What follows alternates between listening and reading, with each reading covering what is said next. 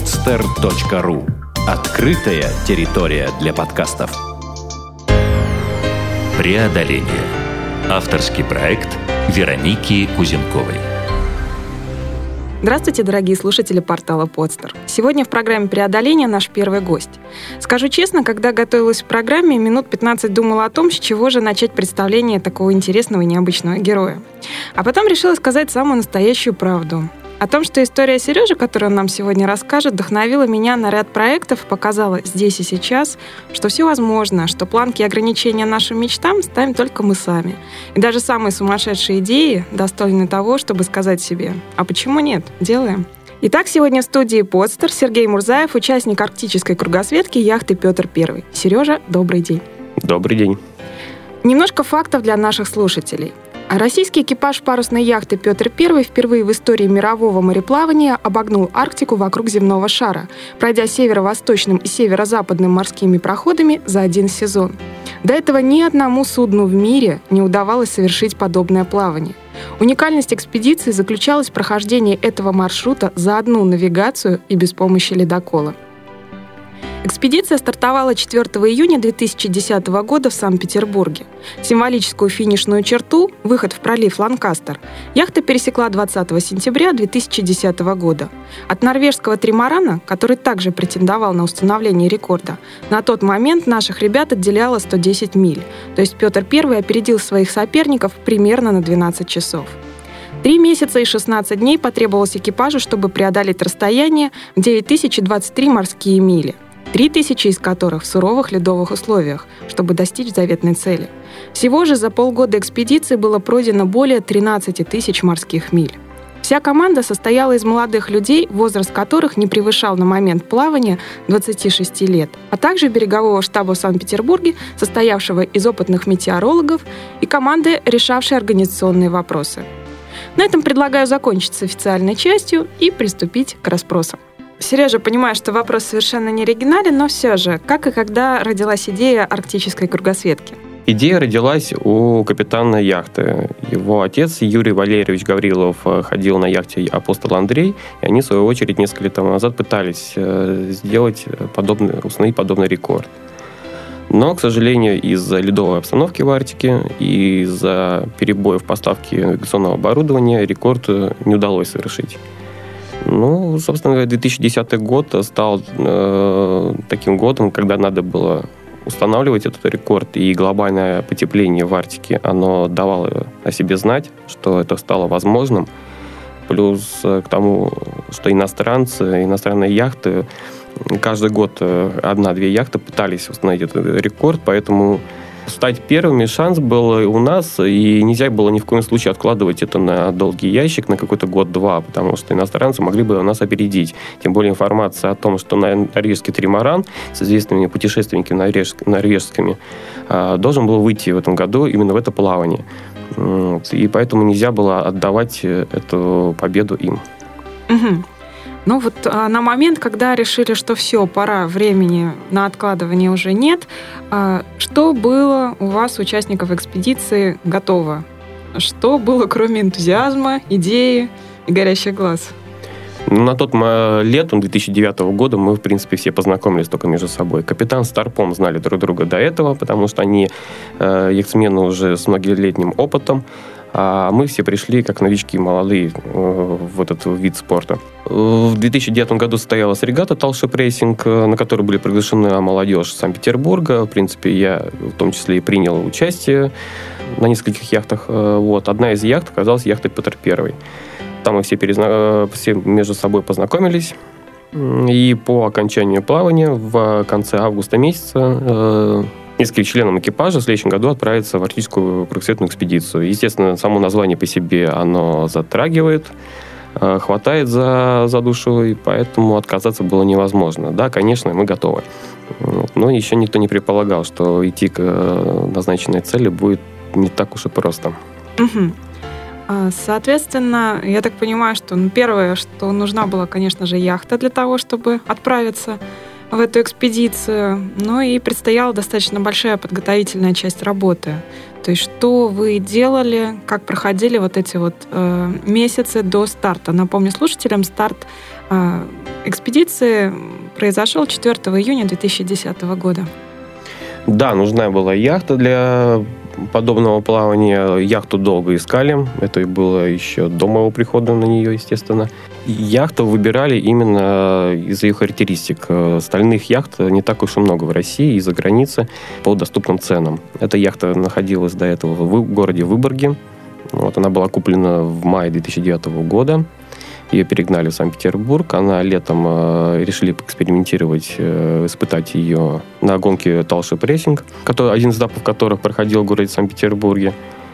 Собственно говоря, яхта прошла все испытания, но зарекомендовала себя, и дальше надо было ее готовить именно уже к суровым арктическим условиям. А для того, чтобы подготовить яхту, надо было полностью заново всю внутреннюю, все внутренность как бы, и внешний вид как бы ее полностью переделать. Я так понимаю, что ну, вот, э, как раз-таки вот эти работы уже были начаты в сентябре 2009 года. Ну и, соответственно, вот немножко подробнее о том, что, как вы делали, кто помогал, потому что, ну, явно работы было много. Э, все работы по яхте проводили весь ну, экипаж, было еще нанятые люди, э, которые имеют квалификацию в этом и опыт работы. Но мы Первое, что мы сделали, это яхту поднимали ее на берег. Э, для этого надо было построить ангаров для размещения яхты и ремонта не было.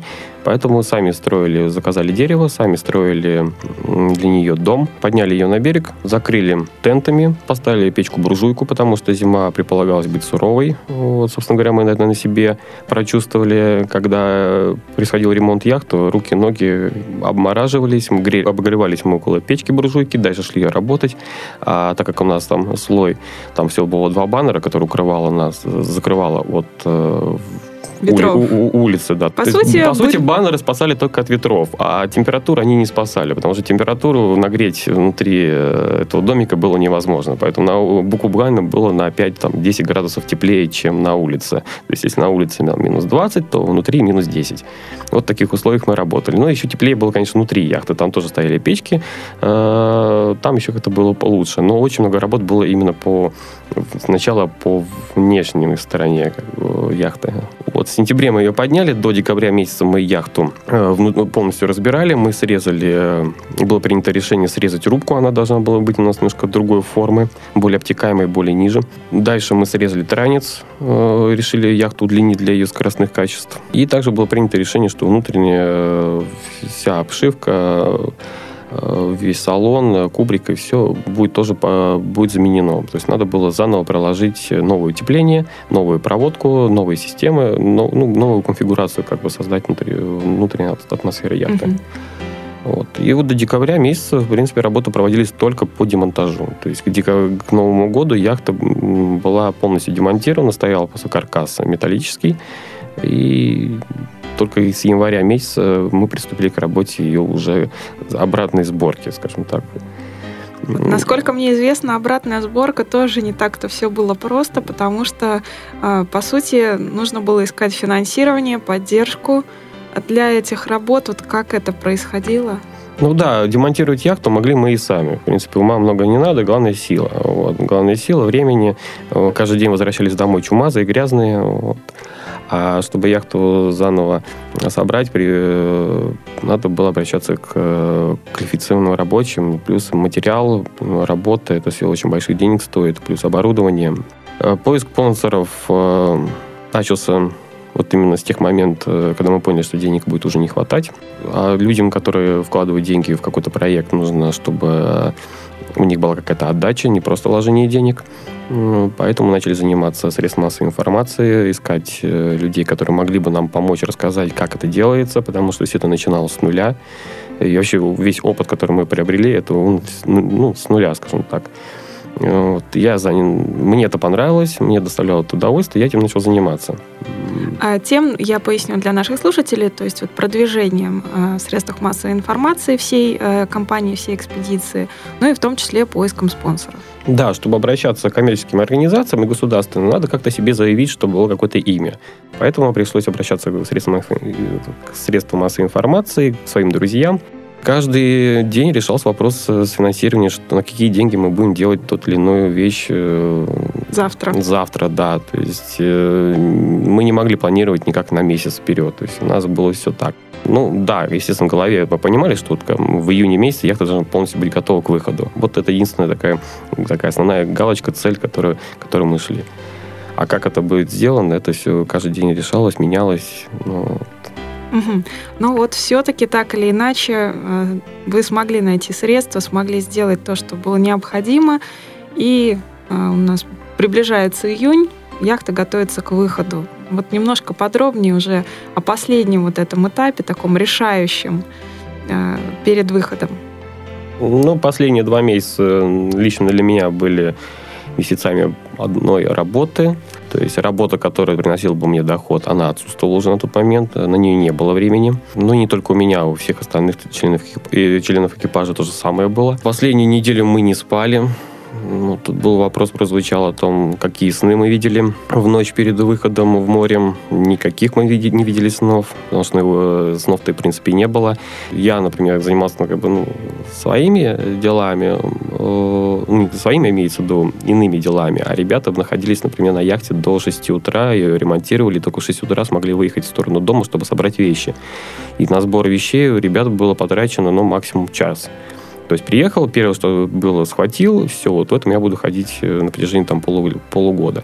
Там, того, чего не будет хватать, мы доберем по пути исследования там, в сторону Мурманска. А, Прошу прощения, тебя немножко прерву. Насколько мне известно, тебе не удалось сделать даже это. Даже этого часа у тебя не оказалось. Да, я ушел в море вообще без вещей. Я ушел в джинсах, футболке, как люди, ребята шутят, с барабаном и гитарой, потому что барабан гитара — это вещи, которые я отдал Коле накануне, когда он заезжал э, за медикаментами ко мне домой. А, как раз наши партнеры были аптека «Доктор», а, они нам помогли, и товар э, у них мы забирали ночью. Вот, и Коля на утро приехал, вот, загрузили коробки в машину, я ему отдал барабан гитары, потому что они много большого объема были. Ну, а вещи собрать я не успел, да. То есть у меня день перед выходом был полностью загружен, ночь была загружена. И на следующий день я поехал на, на утро на яхту.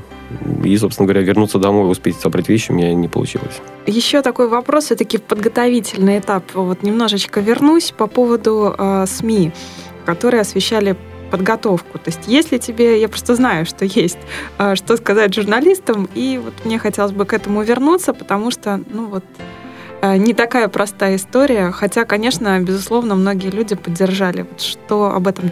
Людям, работающим в средствах массовой информации, хочется сказать спасибо за то, что они поддержали и поддерживают э, по-прежнему нас очень понравилась э, заметка идеи одних журналистов о том, что мы побывали на Северном полюсе после того, как мы уже пришли в город. Санкт-Петербург. Вот это очень порадовало. Как бы. Я не понимаю, как яхта, конечно, могла добраться до Северного полюса.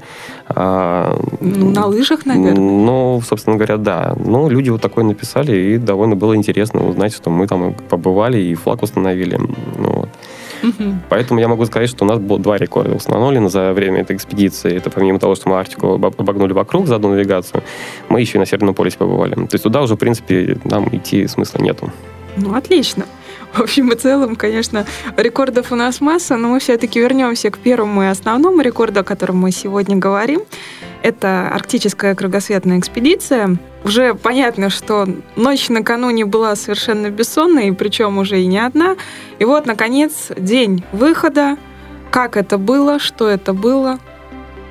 Ну, день перед выходом – это работа, работа, работа. Это как муравьи ползают по яхте человек 15, пытается успеть э, доделать того, что было недоделано. А, выход был запланирован сначала на 1 июня, потом мы поняли за несколько дней до этого, что нереально, не выйдем мы 1 июня. Вот. Перенесли на 4 число.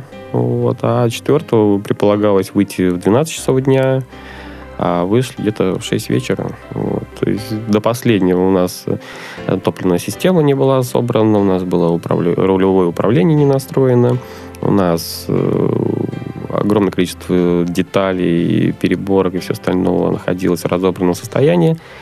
То есть, ну, работы выполнялись по, естественно, основные, самые такие, которые нужны для того, чтобы яхта хотя бы двигалась. Вот. Все остальное доделаем по пути, по дороге. Вот. Так оно и произошло. То есть вышли мы потом, где-то в 6 вечера мы вышли из Линэкспо. Тогда была выставка Болт, Москва фестиваль. Угу. Морской фестиваль Балтийский. Вот. Мы выходили именно оттуда. Ну и, собственно говоря, попали сразу в неприятные погодные условия. Э, вот у нас э, не были закреплены топливные баки, вернее, как бы крышки от них. Вот, соляра начала выливаться в трюма, плюс туда попала соленая вода, все это смешалось, дало себе как бы знать запах.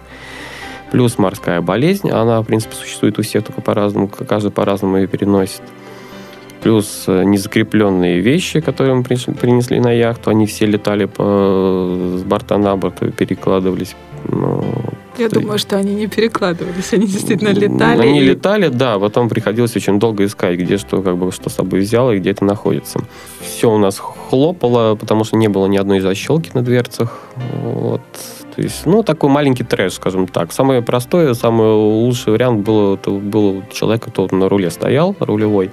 Вот он этого ничего не видит, он этого не слышит, он управляет яхту, не виден горизонт, ему хорошо. Как бы. У всех остальных это такой маленький трэш, скажем так.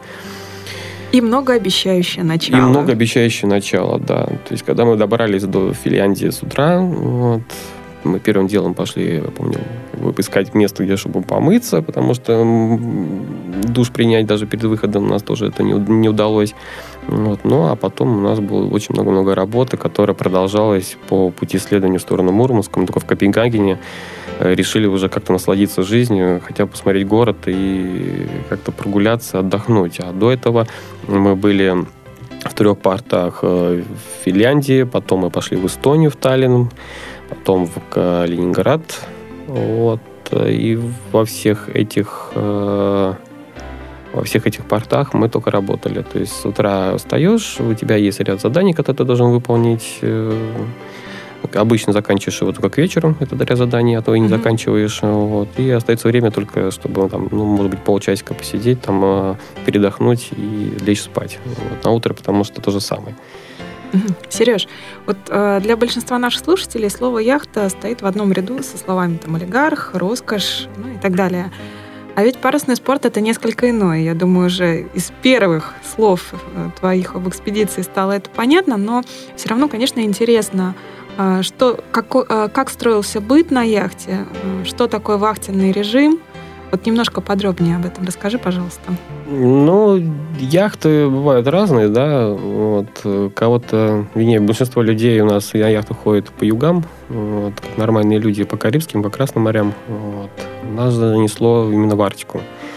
Есть э, яхты прогулочные, есть гоночные, есть экспедиционные, э, критические. Вот у нас, в принципе, такой тип яхты. Быт у нас, ну, вахтенная система существует, э, экипаж у нас не такой большой. Ну, вот основной экипаж у нас был вот именно который прошел весь круг, это было 6 человек. Вот. На каких-то этапах да, на...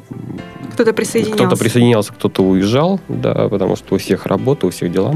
Вахта была разделена на две две вахты было. Вот, весь экипаж по 6 часов было принято решение ставить вахту. Кок у нас был, например, отдельно. То есть он только занимался приготовлением пищи, потому что однажды мы его поставили на вахту, и когда получили в ответ на обед только одни макароны, мы поняли, что лучше пускай он только будет готовить. Вот. Как раз вот к, к вопросу о макаронах и только макаронах. Маленькие радости плавания. Были ли они? Что это за радости? Но радости, наверное, все-таки это как бы ну, радость нашему желудку. То есть, ну, Кок, Кок молодец. Человек, который вступил первый раз в жизни на яхту, первый раз пошел на яхте куда-либо, вот, в принципе, Алексей, вот, э, не имея образования кулинарии там, и поваром, никогда не был. Он молодец, он справлялся, он делал всякие ништячки, такие называемые, вот, и из всего пытался сделать что-то эксклюзивное. А, ну, чтобы как-то порадовать нас, да, чтобы не одни макароны были по-флотски, а чтобы что-то было иначе. То есть постоянно завтрак у нас был каша, обязательно каша, бутерброды. А обед у нас обязательно первый, второй, третий компот. Ну, ужин у нас тоже, в принципе, был полноценный. Ну и ночная, как бы, вахта, там были бутерброды готовы на ночную вахту. А из э, таких вещей радости, наверное, это было все-таки в портах нам давали мы закупались э, фруктами, вот, потому что это, фрукты это все-таки радость. Вот, шоколад, вот, сгущенное молоко. Сгущенное молоко, по-моему, везде, даже в армии. А, за радость. За радость, да.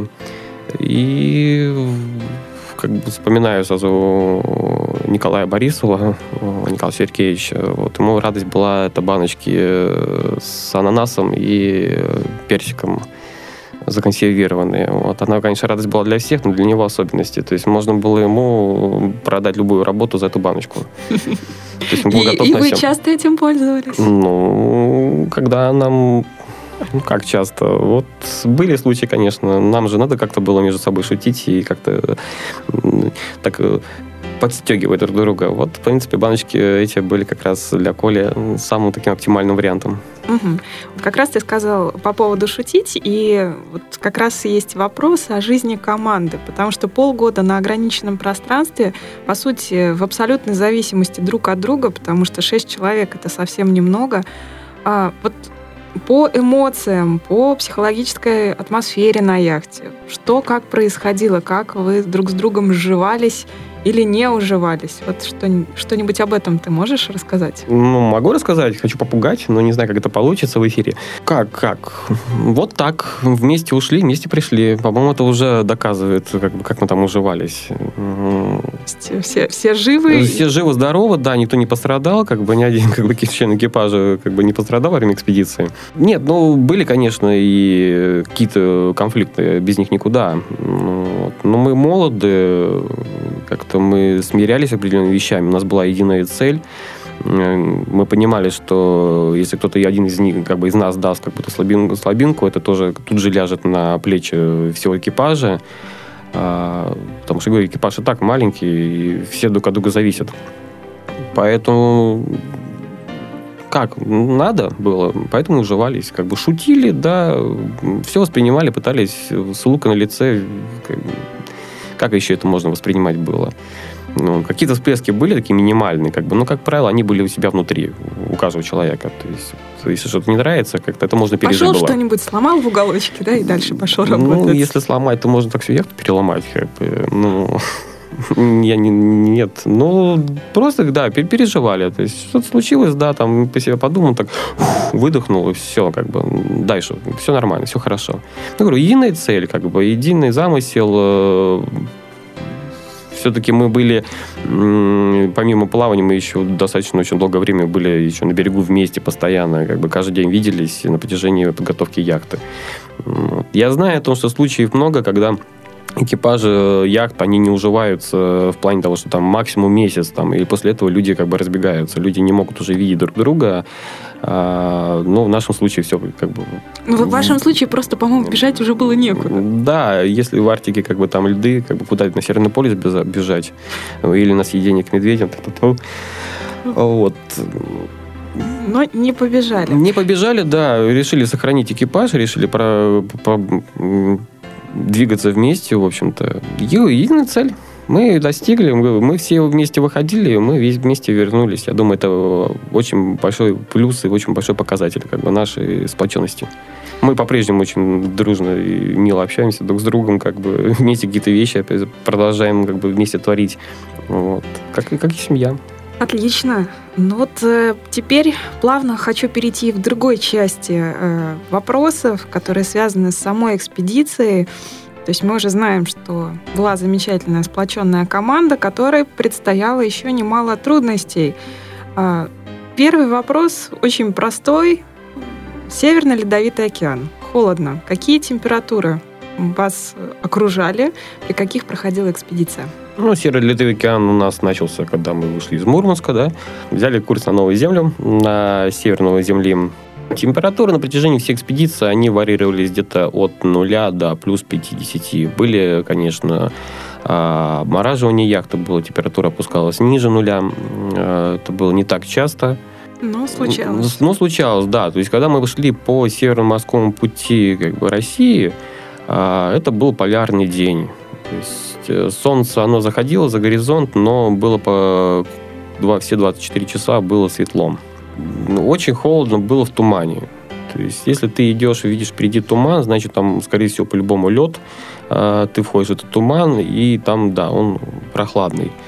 А, ночью были обморожения, яхта просыпаешься, понимаешь, что вся яхта обледенелая, и когда встает солнышко, все эти сосульки, весь этот лед начинает на тебя сверху падать с мачты. Вот. Угу. Ну, Тоже, да. То еще удовольствие. Ну, ну кстати, это э, такое... Это, кстати, удовольствие, да, это весело, потому что лед он не, успел образоваться таким большим, э, чтобы уж там глыбы падали. Он просто маленькие льдышки, как бы ты бьешь по мачте, как бы все это сыпется тебе на голову, и это, это тоже забавно, все это весело. Вот, и начинает на палубе это таять. Единственное, конечно, по палубе опасно ходить, потому что скользко. И как раз вот мы уже заговорили про лед, ледышки, Первый большой лед. Какие эмоции, ощущения остались от свидания с ним? Ну, первую ледышку мы встретили, ледышку айсберг маленький, да, мы встретили на Новой Земле. Мы встретили на Новой Земле. Зашли в бухту Русская гавань. Бухту, там стояли военные, полярники далеких 90-х годов. И, собственно говоря, там есть ледник Шакальского. Очень красивый, незабываемый. Это ярко-синий огромное количество ярко-синего льда, уходящего вдаль. И вот от него откалываются кусочки и начинает потихоньку из бухты выходить, выплывать. Ну, собственно говоря, мы стояли в соседней бухте, ну, вот, но какие-то ледышки они смогли каким-то образом перейти в нашу бухту, парочка. Вот, и тогда у нас первая, стоялась первая встреча со льдом, вот таким уже явным, как бы рядом с собой, рядом с яхтой. У нас э, в Мурманске были куплены бамбуковые шесты для того, чтобы мы могли отталкивать лед от своей яхты. Пришлось, я так понимаю, воспользоваться. Да, пришлось воспользоваться. Весь экипаж спал, была ночь, и на вахте находились, как раз была пересменка, и Серега Смирнов и я, в общем-то, как раз менялись. И, в общем, одна льдина подошла к нам близко, и мы решили не будить никого экипаж, хотя на тот момент мы не знали, что с этим делать. Для нас это было в диковинку. А, мы просто взяли бамбуковые шесты и начали ее пытаться отталкивать. Но она оказалась огромной, достаточно, вот, какое-то даже маленькое такое внутреннее чувство непонятное было, а правильно мы делаем, может быть, легче было бы все-таки поднять якорь и отойти в сторону от нее. Вот. Но оттолкнули, все нормально оказалось. Там вообще лед очень тяжелый. Э, надводная часть там может там метр быть, например, а подводная там 5-6 метров. Это там тонны льда просто. Да бы они, конечно, не на берегу, а на воде как бы полегче будет. Но все равно. Тогда это была первая встреча, тогда было неожиданно, было вроде как и интересно, и любопытно все. Ну, первый раз толкнули мы ее там, льдинку. А дальше уже мы ее встретили льды уже на подходе к Челюскину. Там, там одна льдинка, две льдинки, пять льдинок, шесть льдинок. То есть как бы, как вот ребенку показываешь слона первый раз, вот он такой, слон, вау, нифига. Вот то же самое здесь. О, лед, классно. То есть нам это нравилось, нас доставляло удовольствие до того момента, пока мы не попали туда, где вот смотришь вдали, так и думаешь, ё, так где же тут конец этого льда-то? То есть на, на те поля, когда уже можно на лыжи становиться и идти в сторону Северного полюса. Такие случаи тоже были. Угу. Ну вот когда как раз-таки вы встречались с такими полями, а что делали? Как, как вообще дальше происходило все? Ну, первая перемычка, такое поле у нас попалось на Челюскине. Мы хотели зайти на, к военным, на мыс Челюскиной, но но не получилось. То есть э, огромное количество льда сбилось в кучу и э, сделало такую полоску образовала между мысом и нами. Вот мы с военными связывались по радиостанции. Мы сказали, что мы у берега, чтобы они нас ездили, ехали встречать. Они сказали, да-да, конечно, мы сейчас приедем. Мы подразумевали что они сейчас каким-то образом прорвут эту перемычку, либо они знают, где она уже прорвана, что к нам выберутся на лодке и доведут нас, а они, оказывается, нас на машине встречали, ну, поэтому только кроме как с берега фарами помахать они больше нас не смогли ничего сделать. Мы долго искали проход. На тот момент мы не знали, как брать такие перемычки, как штурмовать их, э, поэтому было принято решение пройти мимо, пойти в бухту Солнечной напротив и подождать там пару дней. Может быть, э, лед рассосется там и куда-нибудь уйдет. А, Удалось дождаться? Нет, на Челюскине мы так и не побывали. То есть потом мы все-таки прошли мимо и уже пошли по Таймыру вот, искать уже проход дальше, уже другим портам и пробиваться, пробивать себе другой путь. Самый, а, самый трудный вот а, ледовый штурм, то есть самый тяжелый именно лед, с ледовой точки зрения, с ледовой обстановкой э, период плавания. Вот о нем расскажи, пожалуйста. Ну, самый ледовый, самый тяжелый, он самый интересный. Э, вообще штурм ледовый, это все как бы новое. Тяжелый, не знаю. Тяжелый, наверное, все-таки, когда ты стоишь 12 часов на вахте на палубе, э, без перерыва бьешься, бьешься, бьешься, бьешься. Наверное, вот именно по количеству этого времени он самый тяжелый потому что он нескончаемый. То есть ты пытаешься найти место, где у тебя по, уже почище, где у тебя льда так такового, как бы ну, какая-нибудь бухточка какая-нибудь, где можно пришвартоваться, а мы неоднократно швартовались именно к льдинам. То есть подходишь к льдине, прыгаешь на нее, вбиваешь ледяные река, якоря, ну, вот, становишься на веревке вот, и, собственно говоря, пережидаешь какой-то там момент там, изменения там, ветра, течения, вот, наблюдаешь за льдом, как он двигается рядом с тобой. Если ты неправильно выбрал место для швартовки, тебя начинает как бы лед на тебя идти, а там течения очень высокие, просто они незаметные наравне со всем остальным льдом. Вот, ты как бы тут же снимаешь с якорей, как бы переходишь на новое место, новое место ищешь. Вот. Две недели мы были во льдах. Две недели это постоянно штурма. Две недели это постоянно движение э, через перемычки, искать места, эти речушки между большими полями льдов, где можно пройти приблизительно представлять. У нас э, яхта была оборудована спутниковой связью, и нам постоянно присылали из НИИ э, Арктики, Антарктики фото, снимки спутника и также все погодные условия. Э, которые должны быть на ближайшие сутки. И мы пытались э, понять, куда да, идти. Понять, куда идти, да, благодаря этим данным мы э, узнавали, что будет, если будет это северный ветер, значит, весь лед потянет в сторону юга, если это будет там западно-восточный, в свою очередь, как бы в другие направления, вот, там циклон, антициклон, то есть это целая метеорология. Угу. Следующий вопрос, э, скорее все-таки связан со льдом. А, был ли момент, когда ты подумал, что вот все, конец, приплыли и так далее? Ну, момент был, наверное, я так понимаю, склоняетесь именно, когда мы повредили перо руля, э, потому что в блогах именно описывалось именно таким образом, что все, конец приплыли. Вот. Ну, у кого-то он, наверное, был, у кого-то его не было, кто-то об этом успел подумать, кто-то просто не успел. У меня не было ну, все-таки как бы не так, не так уж много времени прошло с момента повреждения пера руля, чтобы уже говорить, что все. То есть все это когда уже все, все приняли общее решение, что все, значит все. Ну, повредили, на, зашли в, в бухту на высокой скорости, она оказалась закрытая, на, ударились э, пером руля на повороте об э, подводный клык льдины, э, перо руля загнулась в сторону борта и перестала как-то каким-то образом реагировать. Все, то есть яхта осталась без управления. Ну, вот. У нас был фотоаппарат Pentax маленький, подводный, а при этом водолазов у нас не было на яхте. У нас что водолазов, что медиков. Мы вроде как искали их, э, вот, но не нашлось больше желающих. желающих да, отправиться на полгода, неизвестно куда, куда в Арктику, вот, с нами.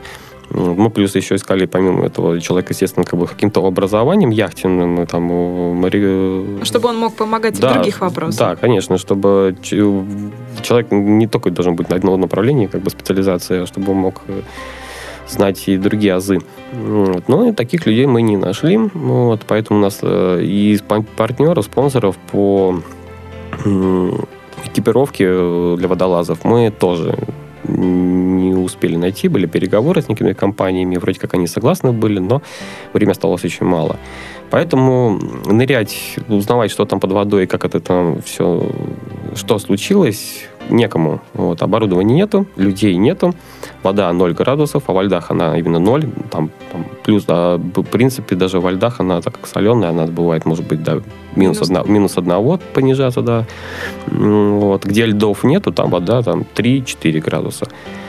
А, ну и при помощи фотоаппарата погружали его под воду, снимали, вытаскивали, смотрели на записи, вот, поняли, что перо загнулось. Ну, приняли решение опускать, э, разобрать всю гидравлику и опускать перо руля на максимальную э, глубину, чтобы оно хотя бы каким-то образом поворачивалось. Ну, а пока два человека этим делом занималось, э, весь экипаж перетаскивал яхту с льдины на льдину, пытаясь выбрать безопасное место, чтобы нас не затерло. А такие случаи были. То есть там при помощи тузика резинового там берешь веревочку, переехал на льдину, вышел на нее, потянул яхту, она пошла, как бы дуги перескочили, пока там перепрыгнули пару тоже льдин. Ну, таким образом, яхту мы как бурлаки на Волге толкали.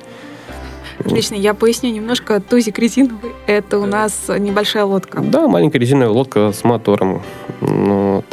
Ну, также, ну, вот это был такой самый яркий, наверное, запоминающийся момент. И он произошло, слава богу, за сутки, наверное, до выхода из льдов. То есть, если он произошел бы намного раньше бы, ну, возможно, экспедиция могла за, закончиться раньше. Ну, не, да, закончиться раньше. Закончиться вот. раньше, ну и, в общем-то, не состояться без, в полном Да, объеме. да, да. А тут, в общем-то, нам повезло, и мы потом яхту довели уже до ближайшего порта Тикси, где нам и местные жители, и также, кстати, могу вспомнить очень хороших ребят э, с буксира «Неотразимый». Это МЧСское судно, которое шло тем же самым путем, что и мы.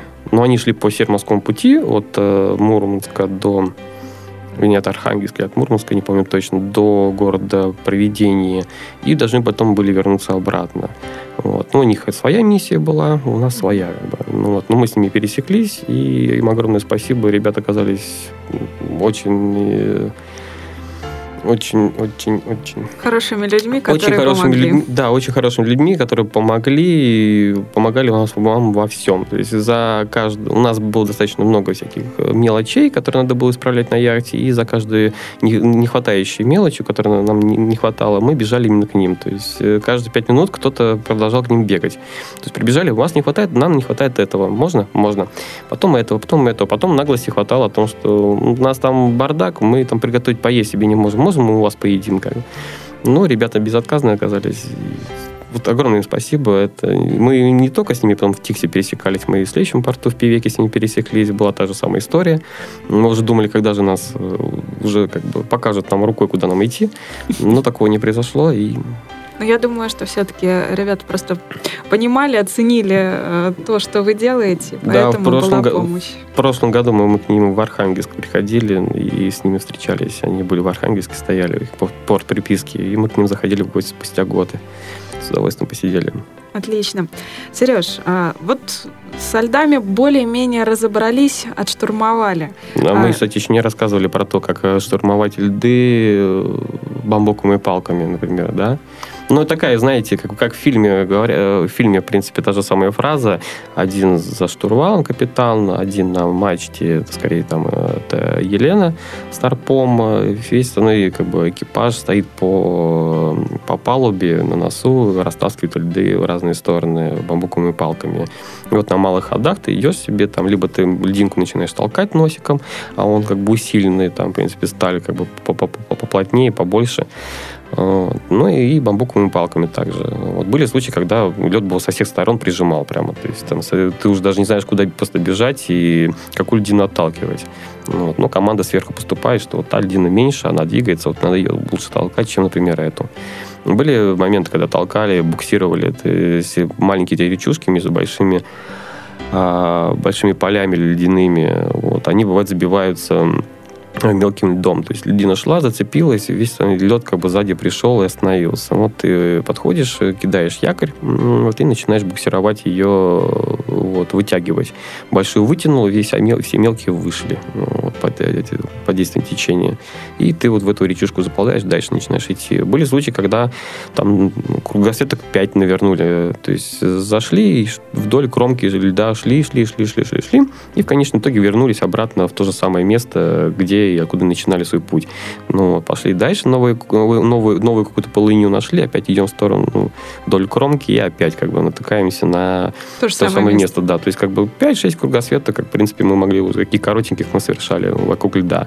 Вот. Где-то где вокруг льда именно ходили кругаля, чтобы а, понять э, а, какого течения этого льда. То есть ты вот выбросил льдину огромную большую какую-нибудь, ты 3-4 раза прошел как нее по кромке, а по данным компьютерным, по спутниковым, как бы ты точки свои видишь, отметки, и понимаешь, что у тебя траектория была изменена в сторону, вот, значит, лед идет, течение льда идет именно туда, в ту сторону, в то направление.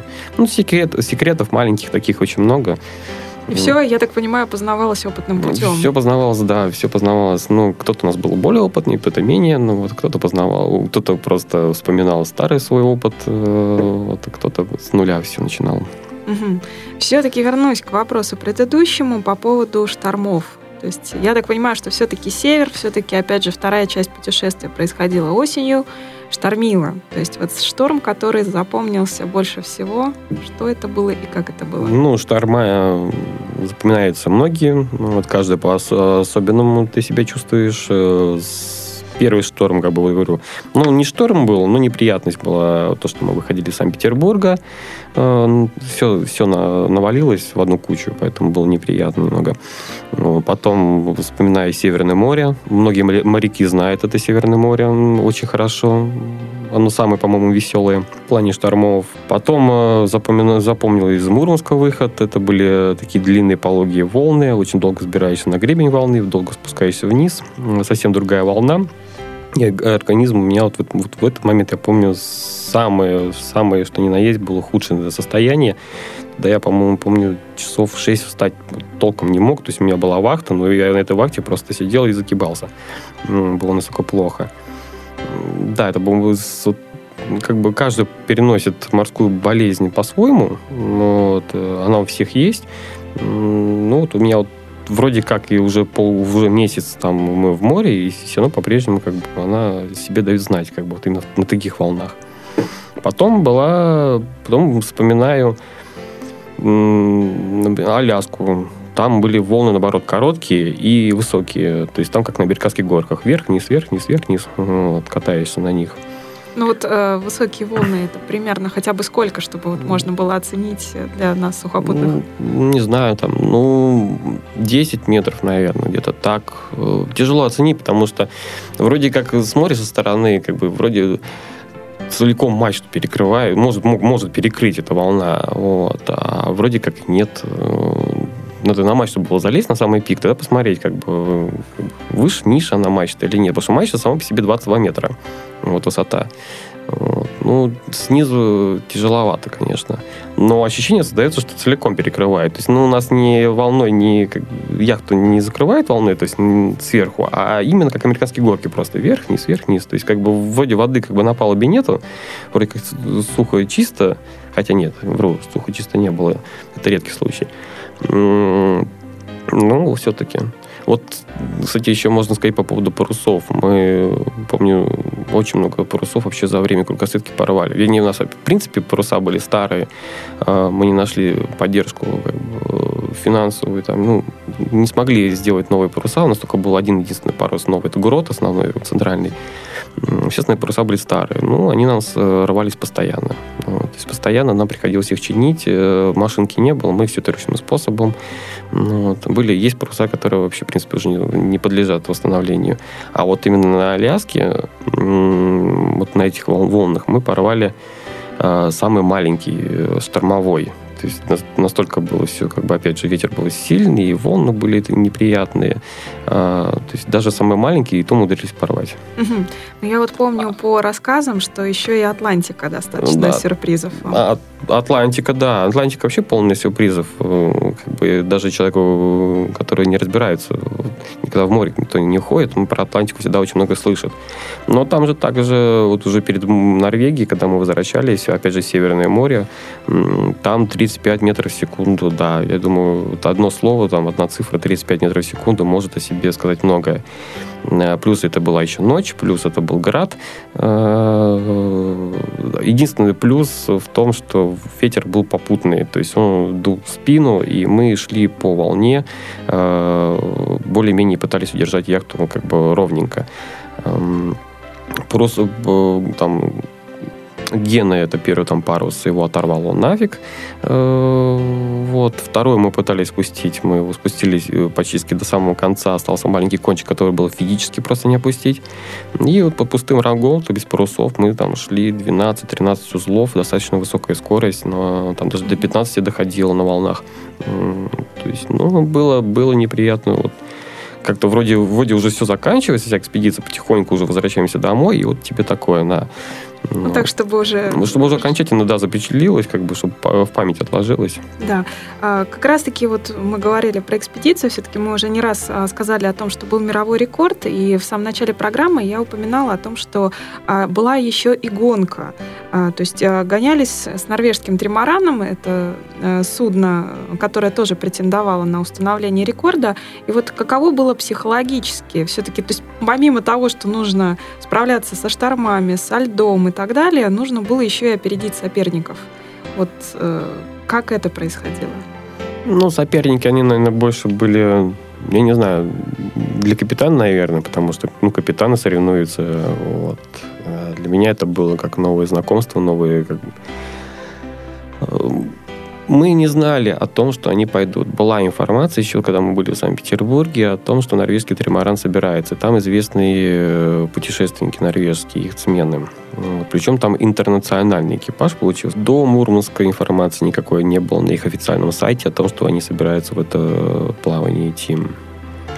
А, информация появилась, когда мы вышли из Мурманска, вот, уже э, направились в сторону Новой Земли взяли курс, вот тогда э, на их официальном сайте и вообще информация и в Мурманске, и во всех средствах массовой информации появилась о том, что вслед за нами в Мурманск пришел тримаран норвежский, который отправится в ту же самую экспедицию по тому же самому пути и будет пытаться нас обогнать. Мы с ними первый раз... Они нас где-то в море видели, потом рассказывают, вот еще до первого порта где-то парус какой-то заметили нас. Они, у них поменьше размеров, у них, кстати, даже условия как бы, проживания на яхте намного хуже. Э, то есть там э, еду они готовят на горелках, э, спят у них намного меньше пространства, намного холоднее все. Вот. Но все же они как бы отправились. Такие более экстремальные условия у них были, чем у нас. Но там такие мужики взрослые. Закаленные. Закаленные, да, своими путешествиями, экспедициями по жизни. Вот. И у них маленькая осадка, они могли пройти под берегом, там, где льда нету. То есть у них там, в принципе, всего полметра достаточно им, чтобы пройти под берегом. А нам же надо 3 метра у нас осадка, ну, как минимум. Вот. И поэтому нам вот этих берегов было нельзя, и мы во льдах в Натаймыре пробирались через этот mm-hmm. лед. А еще было, как раз было принято решение, почему идти во льды. Во-первых, было непонятно, что там произойдет там через неделю, например, э, отнесет ли лед или не вынесет его. Это первый вопрос. То есть можно было, в принципе, остаться где-нибудь под Челюскиным и дожидаться, пока лед уйдет, и мы пройдем по чистой воде. А, но мы понимали, что за нами идет тримаран, который пробежит это расстояние очень быстро. Ну, то есть он найдет себе лазейки под, под берегом и пробежит, и мы тогда останемся с носом. Ну, поэтому, собственно говоря, говоря, было принято решение э, идти, штурмовать и искать себе проходы через лед. Э, по-другому никак. Ну, оставаться и ждать, как бы это было не вариант. Не вариант.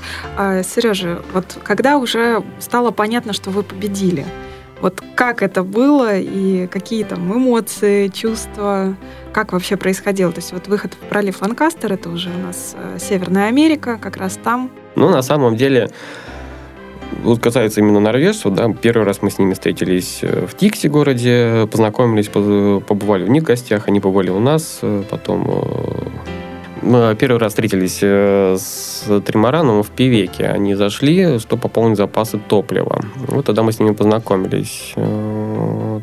Потом на Аляске встретились. У них э, повредили себе штак, оторвало. Ну, вот, они ждали новый, а мы им подарили как бы из своих запасов стальной, стальной пруд, чтобы его повесить. А когда уже была, уже знали, что это победа, но как-то как отмечали? Отмечали, наверное, все-таки накрытым столом, когда пришли в порт э, последний, э, крайний под Канады, вот, где, в общем-то, как раз вошли в пролив и потом повернули, зашли в порт. А вот тогда стол накрыли и отметили это дело. Потом спустя там сутки пришел норвежский тримаран, мы пригласили в гости. Вот, они почему-то отказались. Почему, интересно. Так или иначе, победа осталась за вами, предстоял еще путь домой. И э, вот еще такой вопрос, э, точнее, небольшой комментарий для слушателей. Э, Сережа оператор фильма, который был создан по материалам экспедиции, автор большинства фотографий. Э, я думаю, что мы сделаем э, так, что у наших слушателей будет возможность посмотреть эти материалы. И, Сережа, к тебе вопрос, то что было самым красивым в кругосветке? Ну, понятно, что это может быть несколько каких-то моментов. Вот что тебе запомнилось, что впечатлило больше всего? Ну, запомнилось, наверное, сам, самое интересное, это вот именно самый экстремальный момент. Э, то есть на тот момент, когда это было все немножко так, не то, что страшно, ну, опасность была очень довольно серьезная. Это была и швартовка на новой земле. Когда мы зашли в бухту, и в лоциях было написано о том, что в бух, эта бухта спасает от сильных ветров. А зайдя туда, мы поняли, что ветер только усилился, и весь ветер идет как бы с берега. А когда мы бросили якорь, его потащило, мы начали его забирать, он зацепился за что-то, плюс у нас были проблемы с двигателем, он мог в любой момент заглохнуть, а сзади нас скалы. Ну, вот, вот эта смесь всего вместе мы начали пытаться этого якоря поднять. Мы использовали все лебедки, которые у нас только существуют, по обе стороны. Крутили по очереди э, без перерыва. В конечном итоге, там, спустя полчаса мы поняли, что мы зацепили за подводный кабель. То ли он электрический, то ли он был связной. Он связывал полярную станцию с военной частью бывшими.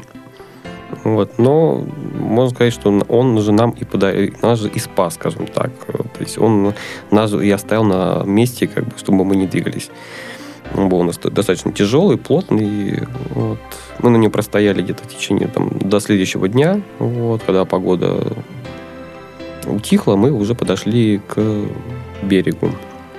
Самое красивое – природа, дикая природа. Природа, не тронутая человеком, она впечатляет. Северная природа, а, айсберги, потрясающей красоты ледники.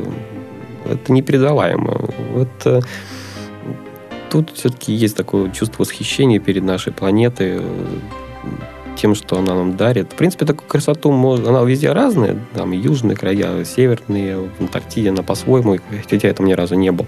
Но север все-таки он завораживает. Я могу сказать, что большинство людей, которые, да в том числе и я, людей, которые побывали на севере, они их обратно тянут, их обязательно тянет обратно. Я не знаю, как это объяснить, но люди говорят, да уже пора бы съездить и на юга отдохнуть, там и на солнышко посмотреть. Нет, хочется на север как бы вернуться. Хочется продолжать э, свои путешествия именно в том направлении. Дикий мир, э, животные, это тоже отдельная история, потому что у нас было случай, когда мы с белым медведем повстречались, с медведицей и с ее детенышами. Нам буквально не хватило там 50 метров э, вы, выйти на берег, высадиться, и уже подплывали, и как раз медведи уходят. Мы такие, о, здрасте, как бы, добрый вечер. Ну, вот. Они тоже вам сказали здрасте? Да, они сказали нам здрасте. Слава богу, они не стали к нам бежать, как бы нас обнимать. Вот, они спокойно шли к нам. Но мы поняли, что нам все-таки придется удалиться с их территории, что нам придется вернуться на яхту. Вот. А потом долго наблюдали уже с яхты за ними. То есть на берег нам так и не удалось высадиться именно туда, куда нам хотелось. Кормить, конечно, их не кормили, нельзя, потому что они могут к этому привыкнуть, и потом бы всю кругосветку бы с нами белые медведи ходили бы сзади, бы плыли бы. Вот. Поэтому просто наблюдали, а потом просто рукой помахали, попрощались с ними и ушли. Ну, вот. Тюлени попадались. Мало, немного, но были. Они немножко такие боязливые. Они на расстоянии там там, 10, там, 15 метров, потом пытаются под воду уйти. Моржи менее боязливые, они даже любопытные. Они к нам в гости приходили. вылезали, мы были пришвартованы к льдине, они приходили к нам, плавали вокруг э, яхты, выныривали, взбирались на льдину, подходили к яхте.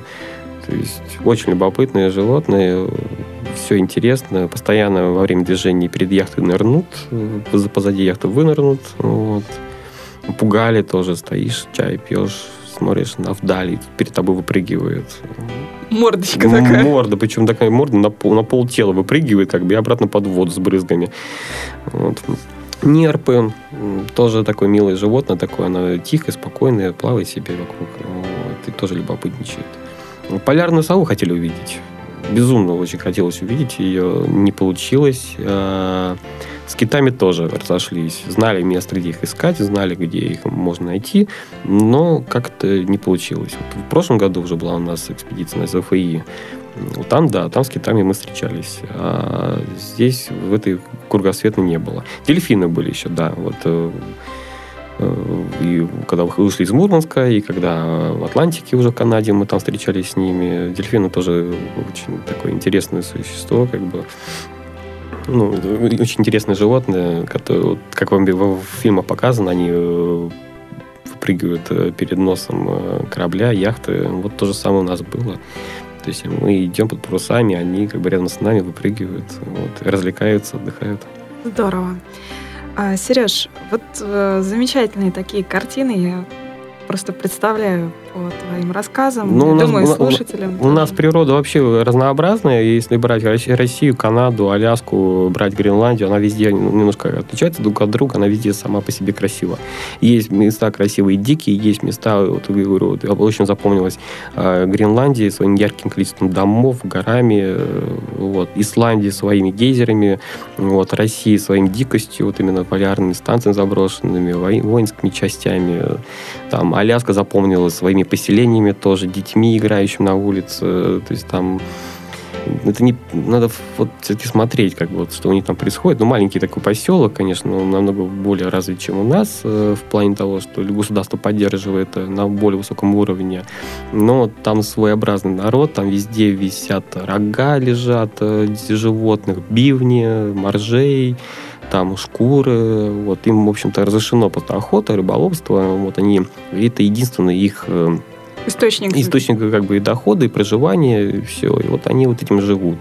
То есть там они идут охотятся на китов, э, на моржей, вот у них все это находится, нам на Аляске подарили усы кита, вот, э, там каждому там поделки из кита, там капитану ус кита, там целиковый, там у меня там оказались э, маржа, э, клыки, потом также находили черепа медведей, видели, наблюдали. Потом вот еще, кстати, запомнилось очень сильно нарвал. Это нарвал, это как вы напоминаете, дельфина, но у него рог впереди на голове, один такой длинный, большой. Вот, вот мы, в принципе, нарвалов самих не видели, но вот рог мы в руках держали, тоже очень такой Угу. Сереж, а время все-таки наше ограничено, поэтому я предлагаю перейти к следующей заключительной части вопросов. А, вот после всего, что было пережито, Твои мысли и чувства, когда пришвартовались в Петербурге? Ну, у меня чувства были... Не было, ну, не знаю, как это передать. Голова была пустая. Я пытался себе в голову вбить, что это Санкт-Петербург, вот они дома, вот причал, вот люди, вот мама с папой, вот там э, друзья, вот, собственно говоря, пытался себе вбить, но голова и тело, ну, как-то боролось, оно не понимало, что это уже все, это, это окончание экспедиции. Руки дрожали, сказать ничего не мог. Бэк, мэк, бэк, мэк с людьми как бы в основном молча. Вот. Мандраж пропал, когда вот в метро, я помню, спустился. Ну, то есть мы потом еще яхту перешортовали в яхт-клуб, оставили ее там. Вот. Э, подняли бокалы. Э, за удачное возвращение домой экипажем. И э, вот когда мы уже отправились в сторону дома, я помню, сел в метро, мне там мандраж особенно пропал. И, собственно говоря, я только почувствовал только тогда, что вот оно, родное метро, вот, вот родный русский народ, вот, горожане моего города. Ну, вот, что я еду в сторону своего дома, что у меня там будут родные, близкие. Вот. Ну, а до этого момента, говорю, еще не было такого чувства, что вот дома. То есть mm-hmm. все, мандраж был, как бы, и не понимал, что происходит. То есть нет осознания того, что вот это окончание экспедиции, что вот это все, как бы, вот, к чему-то шел, в принципе. Каково быть мировым рекордсменом в России? Не знаю, маме, папе, мне хорошо, в общем-то, больше никому. Моим друзьям, наверное. Не, наши путешественники-полярники оценили тоже. Ну, в принципе, народ, который этим увлекается, очень здорово. То есть мы по-прежнему я знаю, вы стали их сменами года. Мы, да, Федерация парусного союза всероссийская нам присудила, победили мы в номинации их смену года, самый дальний спортивный поход. А, приятно. Также в Арктический международный форум у нас приглашали. А, достаточно много писем пришло от людей, кто занимается путешествиями, полярников, которые просто сочувствующие. Вот в тот момент были нам, и мы же вели блоги, нам приходили постоянно какие-то сообщения в блогах, там, письма в электронном виде, людей, которые поддерживали нас в столь суровых условиях. Потом вернулся я с совсем иными чувствами, э, чего хочется в жизни, чего надо делать. Желание дальше продолжать добиваться того, чего хотим, э, достигать, заниматься в том же, может быть, направлении. Вот именно а что бы ты посоветовал людям, которые хотят сделать нечто большое и значительное, вот что войдет в историю? С чего начать? Каким должен быть первый шаг? Да, не то, что в историю войти, вообще, в принципе, не бояться. Не бояться ничего. Все в жизни реально, все возможно. Было бы только желание и стремление. Да, будет тяжело, не спорим, все в жизни тяжело, вот, но все возможно, все реально. Есть, конечно, доля случайности, есть доля везения, но все равно, если ты не будешь этого бояться, ты будешь к этому идти, обязательно удача будет на твоей стороне. К сожалению, даже мы ограничены во времени, поэтому вынуждены завершить нашу программу. Сережа, спасибо тебе большое за то, что нашел время и пришел в студию Подстер. Вам спасибо за то, что пригласили. Очень рад вас видеть. А, друзья, я считаю, что страна должна знать своих героев, должна знать о том, что в нашей жизни осталось место рекордам и свершениям. Нам есть чем гордиться. В России достаточно смелых, отважных и решительных людей. И история кругосветной э, экспедиции яхты Петр I еще одно тому доказательство. Если мы захотим узнавать о таких историях, мы о них обязательно узнаем. И в завершении хочу сказать искреннее спасибо Сереже и всему экипажу яхты Петр I, штабу экспедиции за эту победу. Низкий вам поклон поклон от нас, сухопутных. Желаю удачи и новых горизонтов. Спасибо. Дорогие слушатели, специально для вас в описании этого выпуска мы разместили ссылку на фильм об экспедиции. Вы можете прямо сейчас увидеть океанские волны, арктические льды и лица героев рассказанной истории. До новых встреч! Сделано на podster.ru Скачать другие выпуски подкаста вы можете на podster.ru